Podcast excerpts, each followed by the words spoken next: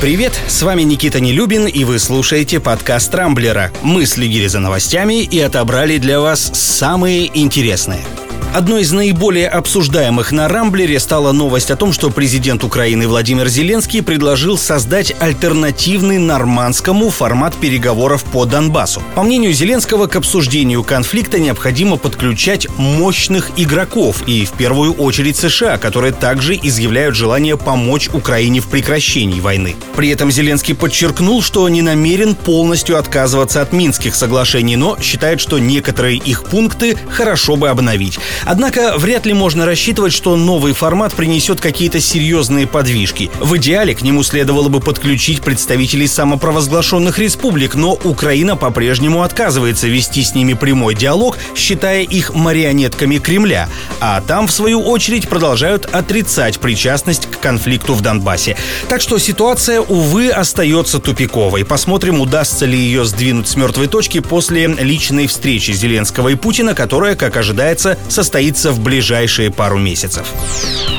Если вы думали, что двух доз вакцины от коронавируса достаточно, чтобы организм был полностью защищен, спешу вас огорчить. Не исключено, что россиянам понадобится и третий укол. Как рассказали в Центральном НИИ Роспотребнадзора, речь идет в первую очередь о тех, у кого в силу особенностей организма не вырабатывается достаточное количество антител. По словам специалистов, прежде всего это касается пептидных вакцин, к которым в частности относится и российская Эпивак Корона Новосибирского центра «Вектор». Для для этого препарата характерно меньшее разнообразие формирующихся антител. Так что, если вы выбрали данную вакцину, вполне возможно придется сделать прививку еще раз, чтобы все-таки заставить ваш организм вырабатывать драгоценные антитела.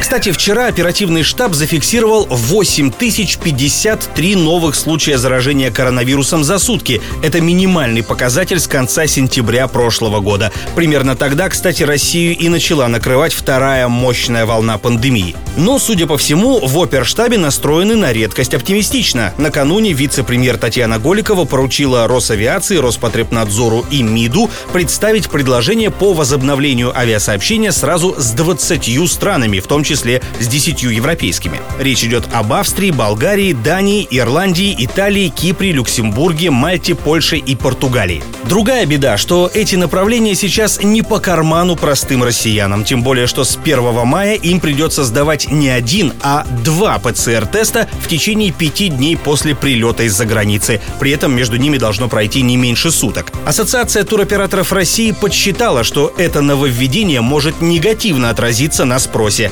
Например, в Москве стоимость одного ПЦР-теста около двух с половиной тысяч рублей. То есть семье из четырех человек придется потратить сверху еще плюс-минус 20 тысяч. А ТОР вчера уже обратилась к вице-премьеру Татьяне Голиковой с просьбой отменить двойные тесты. Но интуиция мне подсказывает, что вряд ли отдельно взятые российские чиновники согласятся лишить себя такого чудесного дополнительного источника дохода.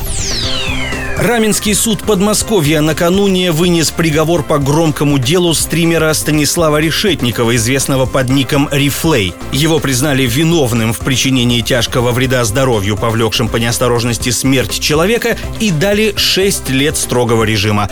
Напомню, в декабре прошлого года Решетников жестоко избил свою подругу Валентину Григорьеву и выгнал ее на мороз в одном нижнем белье. Спустя несколько часов он, не прерывая стрима, впустил девушку в дом, где она скончалась на глазах у сотен зрителей от полученных травм и переохлаждения. Говорят, во время оглашения приговора Решетников даже расплакался. Очевидно, в тюрьме крутому и бесстрашному блогеру, коим он сам себя мнил, придется нелегко.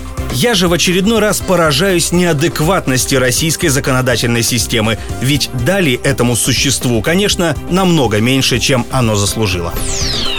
Россияне готовятся уйти на затяжные весенние каникулы. Напомню, согласно распоряжению президента, 4 дня между первыми и вторыми майскими праздниками с 4 по 7 объявлены нерабочими с сохранением зарплаты. В прошлом выпуске я уже рассказывал, что работодатели этому не шибко обрадовались, ведь им придется оплачивать сотрудникам почти недельное отсутствие на работе.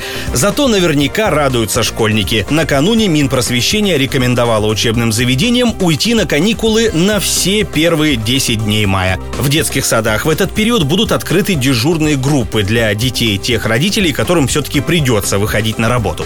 Кстати, образовательный процесс у некоторых школьников в скором времени пойдет немного иначе. Все в том же Министерстве просвещения вчера нашли пособие, которое ранее подверг критике Владимир Путин, посетовав, что в нем не рассказывается подробно о Сталинградской битве. Под раздачу, как выяснилось, попал учебник «История России и мира» для 11 класса под редакцией Олега Волобуева. С нового учебного года недостаточно скрепное пособие заменят.